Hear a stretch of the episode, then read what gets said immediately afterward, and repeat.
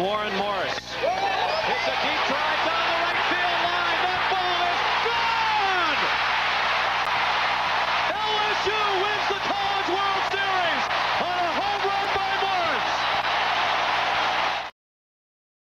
Hey, what's up, everyone? Welcome back to the 60 Feet 6 Inches LSU podcast. As always, thank you for joining me. In this episode, I will review the Wednesday night game as LSU took on Lamar. I will preview the weekend series as the Samford Bulldogs come to town. I will give you my three keys to the weekend, my picks for the Get Right, Stay Right list, my weekend prediction, and finally, the SEC rundown. As always, you can find the 60 Feet 6 Inches LSU podcast on Apple, Google, Spotify, and other major audio platforms. If you're viewing this on the 60 Feet 6 Inches LSU Pod YouTube channel, please make sure to subscribe to the channel so that you don't miss out on any of the content throughout the season. On Twitter, the account is at 60FT6IN LSU Pod. Once again, that's at 60FT6IN LSU Pod. Make sure to follow the account, hit that notifications bell as well. If you missed the last episode, I reviewed the Monday game between LSU and Butler, took a look at how LSU stacked up nationally from a statistical standpoint. I went over the three big things that I learned from the four game set versus Butler and Central Connecticut State. And as always, that podcast is linked on the Twitter account in both podcast and YouTube versions. So let's get into it. First up, let's review last night's 9 2 victory over Lamar. So LSU versus Lamar review. And to me, it starts with the starting pitcher, Christian Little. He has been exclusively out of the pen until Wednesday night, so I was very interested to see how he would do in his first start for the Tigers of the year. I wanted to see one, how long did he go?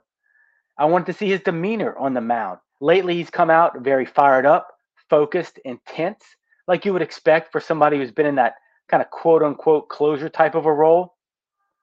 But one thing I noticed about Little in the scrimmages, I saw in his warm up pitches, he had that intensity, that fieriness, that competitiveness, and he looked like he was ready to come out and deal in a lot of these scrimmages in the fall and in the spring. But once that first hitter stepped up to the plate, it seemed like he would throttle down that emotion and like almost he went into more of a starter's mentality, more reserved, more stoic.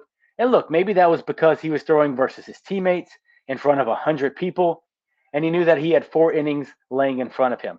So I was pretty locked in on his emotions, his body language, and what Christian Little would I see. And I thought I saw a very good middle version of him, if you would, you know, if you know what I mean. He had that emotion at times, but he wasn't waving goodbye to every strikeout victim like he did when he finished off CCU on Sunday. I love that when he ended the game and he just told those dudes, "See you later."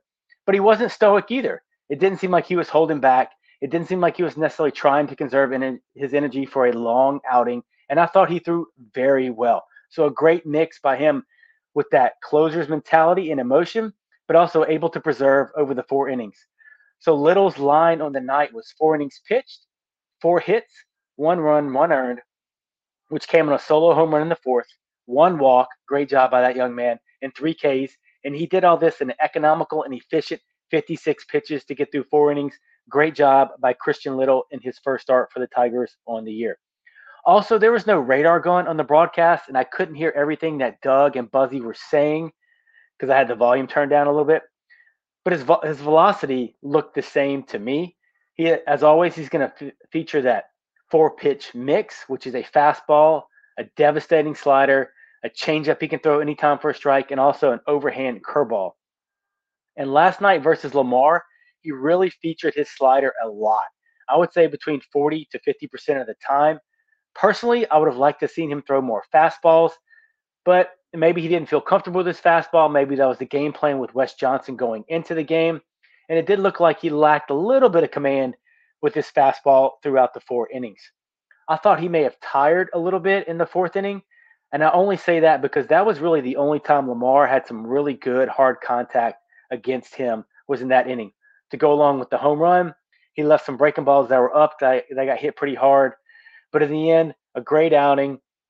And hopefully we see him return um, during the weekend. I would think after his the amount of pitches he threw on Wednesday, you think he's going to take off Thursday, Friday, So at the earliest, I would think we could see Little would be Saturday, maybe, but more likely we would see Christian Little for an inning at most on Sunday, judging by the amount of pitches he threw and giving him his arm enough time to recover. In terms of the lineup, you saw Nippolt go back to third in place of Jobert. And what he lacks for hitting at the moment, I thought Nippolt made some great defensive plays at third base. He did get charged with an error, LSU's fourth on the year, and I thought it was a tough error. It was pretty much a rocket to third base that he tried to knock down, even though it was right in front of him. A tough luck error, but I was very impressed with Nippolt in terms of him charging the ball, him dealing with some hard shots, playing defensively at third base. I thought he looked really, really good. You also saw the Creole Bambino baby, Cade Beloso, get another start at first base, and he hit in the five hole behind Tommy White. Lamar, coming into the game, was only hitting 241 as a team, really more well known for their pitching at this point in the season. But what you saw was LSU jump out to another early lead.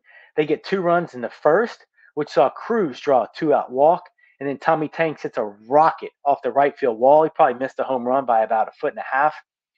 Then you saw LSU do a very, very good job of finishing off the inning, meaning they had a chance with two outs just to roll over and say, oh, we got our one run. That was enough. But no, you see a two out walk by Beloso. You see Thompson have a really good at bat with two strikes, lay off some tough, tough pitches, draw a 3 2 walk. And then Brady Neal gets jammed, but it ends up being an infield single, which drives in a run. And they finished off the inning by instead of just getting one and selling for one run, they put up a two spot in the first. LSU gets four in the second, highlighted by Tommy Tank's three run home run to right field. And that was his third home run of the year in the LSU uniform. And then from there, LSU's hitters go relatively quiet for four innings as Lamar gets a solo shot by their best hitter, Snell, in the fourth off of Little. Snell had two hits on the night. After Little exits, you see Hellmers come in, and he throws okay. He does give up an unearned run in the sixth. You also see freshman right fielder Paxton Kling hit an absolute mammoth blast as he hit his second home run of the year for LSU with a solo shot in the seventh. And you see Milazzo come in and Thompson come in. They have RBI hits in the eighth for LSU to finish off Lamar 9 to 2. You also saw after Hellmers went out of the game, well, he got replaced mid inning by Garrett Edwards. So another impressive performance, in my opinion, by Garrett Edwards. He came in for Hellmers in the sixth and got out of a really tricky situation. And then he absolutely dealt for three more innings, seven, eight, nine. Once again, flashing that very hard slider and then that mid 90s fastball. As We've seen his velocity really jump up this year. He's talked about how he's put on some weight. He's done some different things to his motion to shorten up his um, arm path to deal with some shoulder soreness he was having. So great job by Edwards as he continues to impress out of the bullpen. Garrett Edwards, his line on the night was three and two thirds innings pitched, two hits, no walks, and two strikeouts. On the night, LSU's pitchers had eight strikeouts with only one walk, and they threw 69% of their pitches for strikes. If you saw the um, the Tuesday pod in which I talked about some statistics, LSU does a really good job this year in terms of their pitchers. They're around that 60 to 70% strike mark almost every outing. Obviously, that's being impressed upon them by pitching coach Wes Johnson, and once again, they continue that versus Lamar. In terms of LSU's hitters, they banged out 10 hits with eight walks and nine strikeouts. They were five for 12 with runners in scoring position, and two for four with runners on third base and less than two outs. Once again, if you've been listening to the podcast all year, you know I'm really tracking those stats very heavily in terms of runners in scoring position, and also can LSU drive in runners on third base with less than two outs.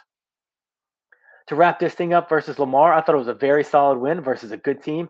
That's somebody you could see be- becoming a third seed in a regional down the down the road later in the year. And to me, every midweek win is a good win, especially when you look at this week when you saw teams all around the country lose during the midweek. You saw Wake Forest lose, Tennessee lose, and then Stanford lose all on Tuesday night. And then last night, Vanderbilt had to go 17 innings against Evansville, the Aces, taking the doors all the way through 17 innings. I'm sure that just blew their pitching plan up for that night. So as an LSU fan, you should be pleased with the W. Any W is a good one, but especially as you continue to rack up midweek wins. And look, LSU is continuing to play well. It's not like they're playing bad and losing in the midweek games early in the 2023 season. All right, switching gears, let's move to the weekend and take a look at LSU's opponent, the Samford Bulldogs out of the Birmingham area. So in 2022, Samford went 28 and 29, and they were 12 and 9 in the Big South Conference. The last two years, they have had two very good player, players, excuse me, transfer to SEC teams. In 2022, you saw Sonny DiChiara leave Samford and go to Auburn, where all he did was lead the conference in hitting. You also saw Tyler McManus last year transfer to LSU from Samford as well. In 2023, you have Colton Ledbetter, who left Samford and he has transferred to Mississippi State, where he is absolutely tearing it up. He plays center field for the Bulldogs.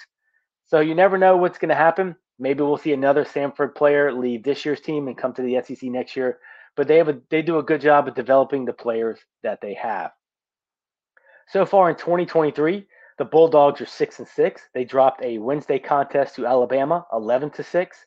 As a team, they're hitting 263 on the year with only 12 home runs, and they have a nearly two to one strikeout to walk ratio and only a 375 on base percentage.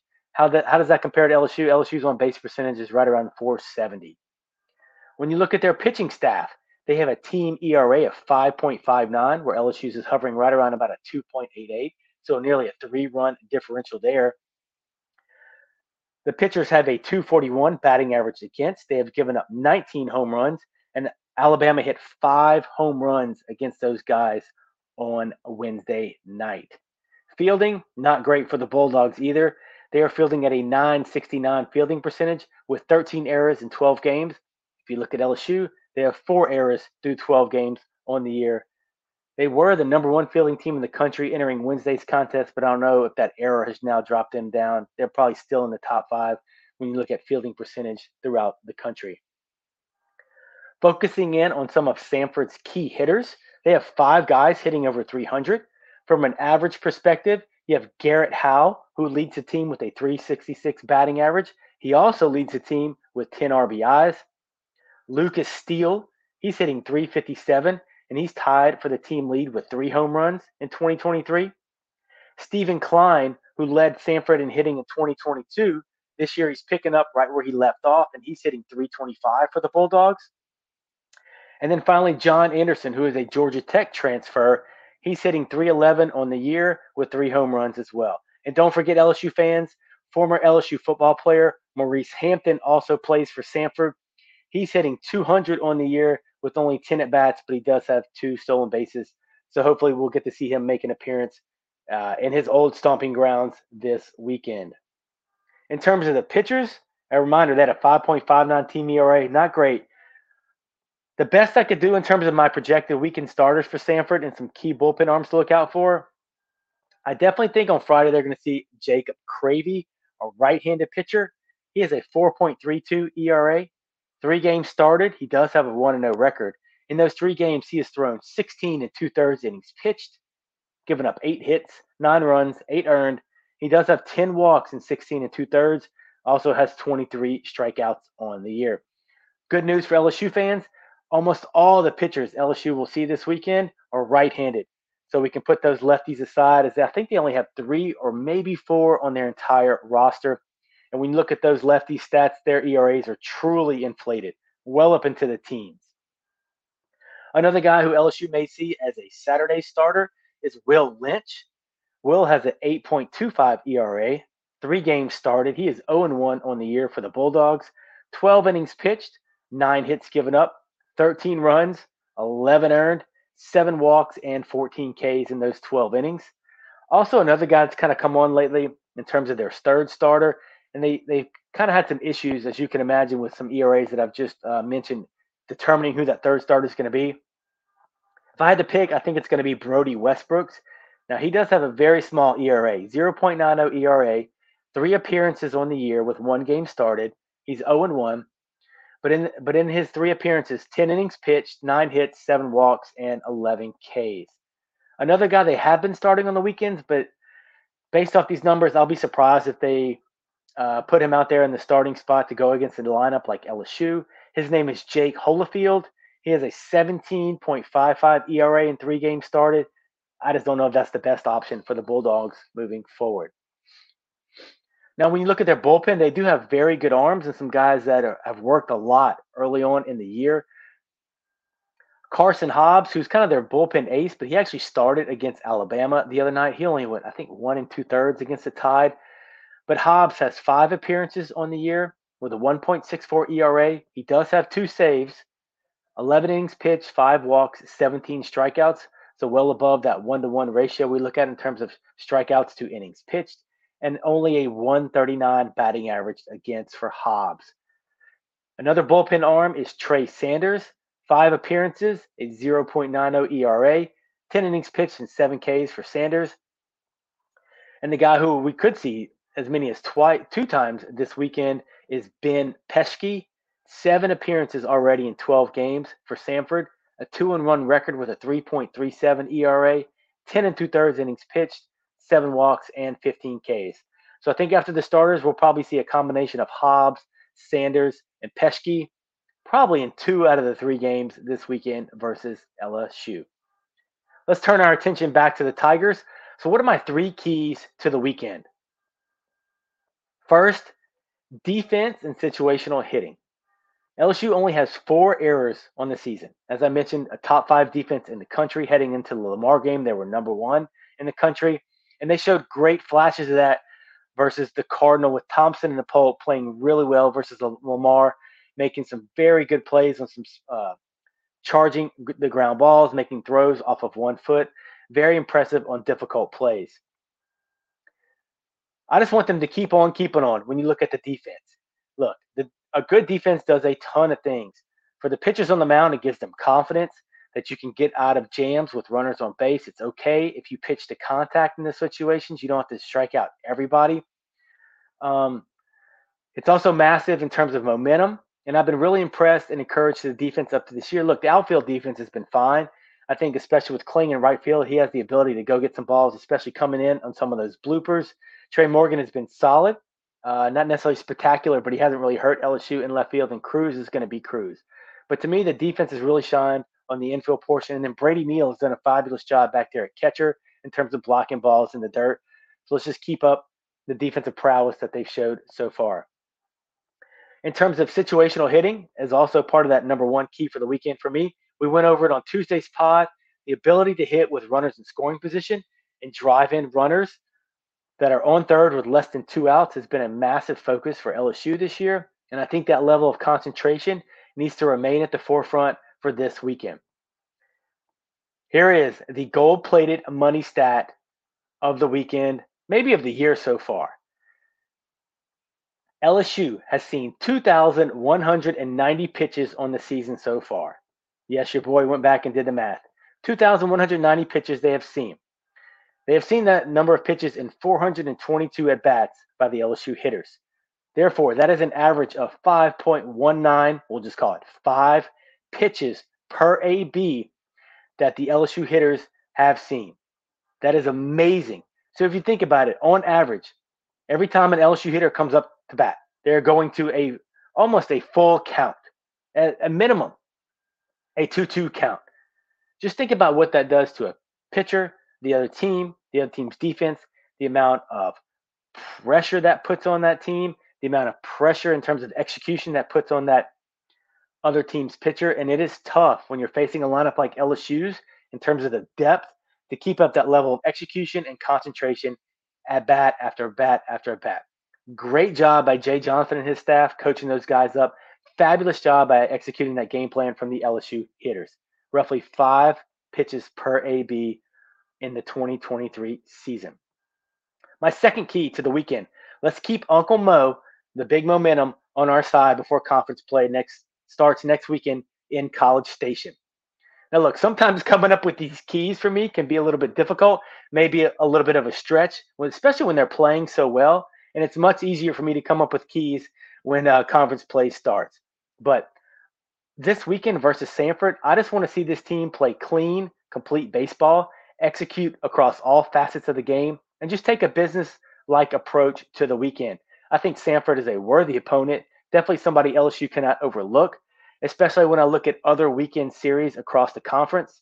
Let's just say it's not a stellar slate for the SEC. A lot of weak series leading into SEC play, Probably no surprise there. I want these guys to keep good momentum, momentum heading into College Station, and not have a game to where they just let their guard down, right? To where all of a sudden they boot the ball around and they have three errors, and even though they win, or they have a two to one game just because they lack execution and lack focus, and they think LSU's pitchers can get the job done on the mound. Also, don't want to see LSU starters, whoever they may be, from a pitching standpoint, go out in the third because they're driving up their pitch count, they're walking everybody. Every inning is a little bit of a circus. I just want to see a good, clean weekend, focus on LSU, and continue to keep Uncle Mo on our side and take care of business. The third key to my weekend, and I don't know if it's necessarily key in terms of um, will they need this to happen for these guys to have success, but it's more of a curiosity on my standpoint. I want to see who starts the Sunday game for the LSU pitching staff. And hopefully that gives us some clarity in terms of what the coaching staff's plan is heading to, into Texas A&M next weekend. Will they stick to Chase Shores, who really hasn't done anything wrong to lose his Sunday spot? Um, will they turn turn to Thatcher Hurd, who threw great Monday versus Butler? Will he slide into that weekend spot, or are we going to see Riley Cooper return to the weekend rotation as well? Your guess is as good as mine up to this point. I feel like every time I make a prediction lately, it's been wrong, especially with regard to the pitchers and who I think will or should start. In my opinion, I think it should be Hurd's spot moving into conference play. I would like to make move Chase Shores into the midweek starting spot so he can relax, extend his innings, and pitch against very good teams as he continues to develop consistency with that secondary pitch, whether it be a slider or a changeup for him. But all I can do is guess, just like y'all, roll the dice out there, and we'll see who rolls out to the mound for LSU on Sunday. All righty. Get right, stay right, baby. Hashtag get right, stay right. Who's going to make my list this weekend? And just to let y'all know, look, I can always put stay right, Paul Skenes, stay right, Dylan Crews, but I try to mix it up every weekend, pick somebody different, you know, just to, uh, one, just pique my interest when I'm watching the game so I can focus on another player. And two, dig a little deeper in terms of who's doing really well that may be overlooked and who's scuffling somebody that may be overlooked as well. First, get right, Jobert. Braden Joe Bear, we need you to get right this weekend. And you really could say the third third base position as a whole, as it's been split between Nippolt and Jobert, but I went for Jobert this week. Jobert's hitting 243 on the year, Nippolt's hitting 185. Jobert has two doubles, three home runs, but he does have 10 strikeouts with five walks. On the flip side, Nippolt is only hitting 185, but he does have six walks to six Ks, and he's played some really stellar defense as of late. And I think Jobert lately has been just a, a victim of hard hit balls right at people. Obviously, it's important the power that he adds to this lineup, but also the depth that he provides to this lineup as well, especially if he gets put in that seven, eight, and nine spot. Because look, when he gets hot, he gets white hot. And every AB is appointment viewing. He can go off in a weekend to where he can go, you know, like nine for 14 with three home runs. We've seen him do it, and he has that ability. I think they're just looking for more consistent at bats from him this year. And it's uh, kind of been like it was last year. I think last year he hit 246 with 18 home runs. But I think Jay Johnson, those guys really like to see him up around 300. He's talked about how he's trying to improve his approach in 2023. But Jobert, I would love for you to get right this weekend versus Samford.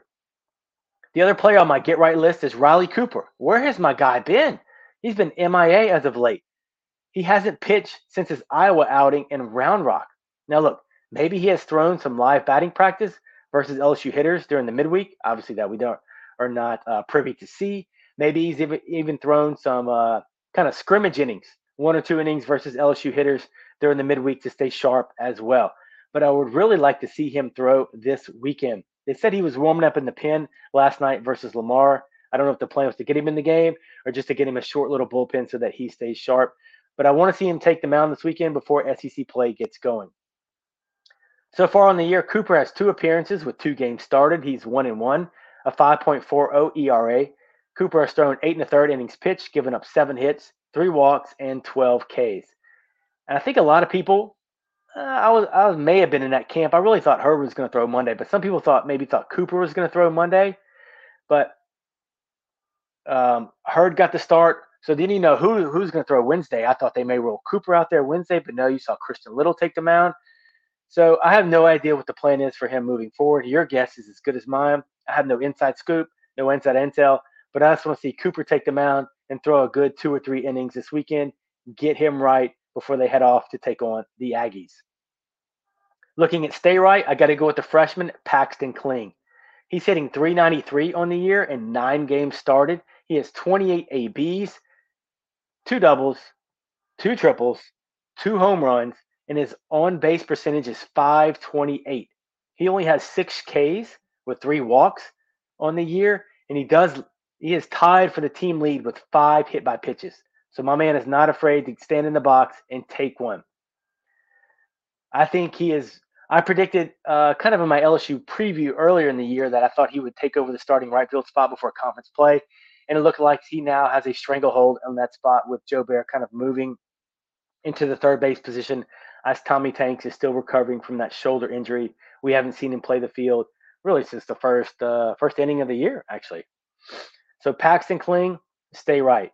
Also on the stay right list is Tommy Tanks. He was on a get right list last weekend, and he seems to be catching fire right now, right before SEC play. Couldn't come at a better time for the Tigers. Tanks is hitting 382 on this season. After his early season shoulder injury, kind of got off to a slow start as he was recovering from that. But he has five doubles, three home runs, 14 RBIs, and only four strikeouts. He also has five hit by pitch as well. And I hope to see some more tanks this weekend as he is providing the perfect pr- protection for Dylan Crews, in my opinion. I love it when Crews is bracketed by Trey Morgan in that two hole, Crews in the three hole, Tanks in the four hole. Morgan does a great job of getting on base. Crews is not afraid to take walks this year. Not that he has been afraid in the past, but you see him really ratcheting up that concentration with two strikes. And teams can't pitch around Crews because they have tanks waiting in the on deck circle right behind him in the four hole. I was thinking about adding Garrett Edwards after his impressive performances to the stay right list, but after Wednesday's outing, Edwards threw 44 pitches, and I can't imagine seeing him before Saturday. Probably Sunday is more likely, and the same goes with Christian Little. But I would love for Edwards to stay right. I just didn't know if we are going to see him Friday or Saturday. The last person on the stay right list. That's it, baby. Hashtag nasty Nate, Mr. Nate Ackenhausen. Three appearances on the year for the Juco lefty. He is 2 0 with a 1.12 ERA, eight innings pitched, two hits, one run, one earned, two walks, and seven Ks. And oh, by the way, opponents are only batting .080 versus my man, Nasty Nate. He has been phenomenal this season coming out the pen. He is throwing a ton of strikes. His slider plays both to lefties and to righties. He's attacking the zone, saying, Here it is, hit my stuff if you can. And he has been on point all year. And I would love to see that continue because he is going to be massive, massive come SEC play, especially if Cooper moves into the pen. That is two very good lefties we have. Tennessee has a lot of left handed sticks. Mississippi State, a lot of left handed sticks. Alabama, and um, Arkansas as well. So those guys are going to be massive moving into conference play. I don't want to forget Griffin Herring as he's gotten some early innings this year for the freshmen. But just to review, get right. Jobert Cooper, stay right. Paxton Kling, Tommy Tanks, and Nasty Nate, Nate Ackenhausen. So what's my prediction for LSU versus Samford this weekend? I think LSU sweeps. I don't think Samford has the pitching to keep up with the LSU bats and keep them at bay and they're struggling on the pitching side as well, even though you do have five guys hitting over 300. I think the LSU hitters are going to be relieved, probably as the fans are too, to not see so many, if any, left handed pitchers this weekend. But once again, I think this weekend is more about LSU and can they continue to focus and put together complete nine inning performances? By complete, I mean, look, hitting, pitching, and fielding all three phases of the game. I'm going to be interested to see if Ty Floyd starts again on Saturday I think he deserves it. I think he looked great last weekend. And then who starts on Sunday? Because at this point, as I told y'all, I have no clue. I have loved the way the lineup has approached the last couple of games after coming off four games where they had double digit strikeouts and 54 Ks in four games. I think they're taking a really good approach. They're at bats. They are laying off some very tough pitches, and they continue to put pressure on the other team's defense and pitching staff when they can draw walks, draw innings and extend innings, and then finish innings driving in, driving in two out RBIs. It is so tough to pitch against this LSU Tiger team early in 2023 when the lineup is locked in. They don't allow you to breathe as an opposing pitcher. Usually in college, you see one through five, but then six, seven, eight, nine, you're going to have some designated outs in that lineup, or you're going to face a guy who's hitting under 200. And LSU's lineup just really doesn't allow you to take a breath out there. I'm telling you, it is difficult. Once you get past Crews, Tanks, Beloso, or Jones, then you got Thompson. Neal as a freshman has a great eye. Then you have Kling or Jobert, whoever it is down there at the bottom of the order. You just can't take a breath. You, when you look up, you're like, oh no, this guy's hitting 150. Hopefully, I can throw a fastball down the middle and he'll roll over. Nope, because we know they're going to average about five pitches per AB. That is just a lot of concentration at this level of baseball to continue to throw good pitches, stay out of the middle of the plate because any guy can run one out of the ballpark on you.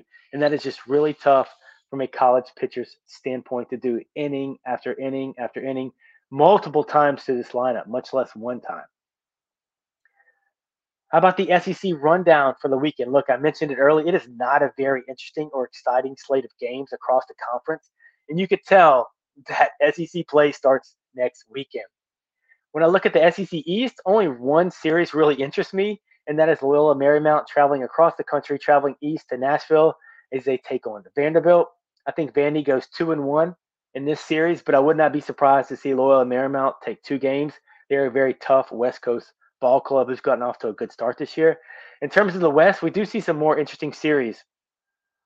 Louisiana Tech travels up to Fayetteville as they take on Arkansas. And we know Louisiana Tech gave Ole Miss trouble last week in the midweek as they played Ole Miss Tuesday and Wednesday.